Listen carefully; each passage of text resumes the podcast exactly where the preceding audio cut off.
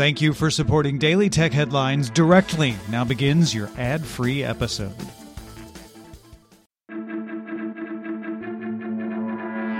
These are the Daily Tech headlines for Monday, December 21st, 2020. I'm Rich Stroffolino. Following an internal audit, Apple announced it placed its supplier Wistron on probation for violating its supplier code of conduct.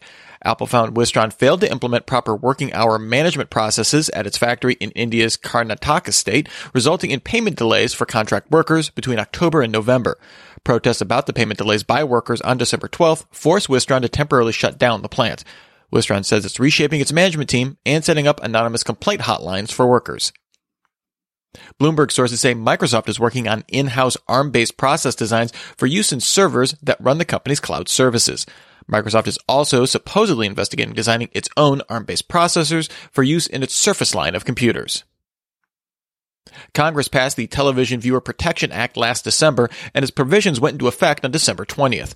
The law forbids ISPs from charging customers rental fees on equipment customers own, as well as requiring TV providers to be transparent with monthly service charges with customers before they are under contract, including company imposed fees and estimates of taxes in quoted service costs.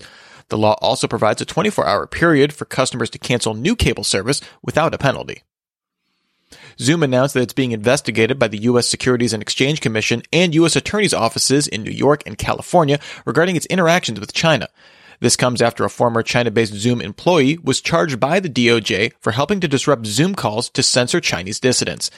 The now terminated employee was hired to be a liaison with Chinese authorities on national security requests. Investigators have issued subpoenas for details on Zoom's storage and access of user data, privacy policies, data encryption, and calculation of usage metrics. Alibaba said in a statement it's dismayed about a facial recognition algorithm developed within Alibaba Cloud that can identify a person's ethnicity and specifically whether a person is a Uyghur, a minority group in China. Surveillance industry publication IPVM originally reported the feature. Alibaba says, we have eliminated any ethnic tag in our product offering. This trial technology was not deployed by any customer. We do not and will not permit our technology to be used to target or identify specific ethnic groups. Yahoo News' sources say the operators of the supply chain attack against the SolarWinds Orion platform conducted a test run of the campaign in October 2019, five months before the supply chain attack began in earnest. This test sent files without backdoors through signed updates to Orion, seemingly to test if they would be actually delivered and detected. An updated FAQ by SolarWinds indicates that this was the first modification to its updates it was aware of.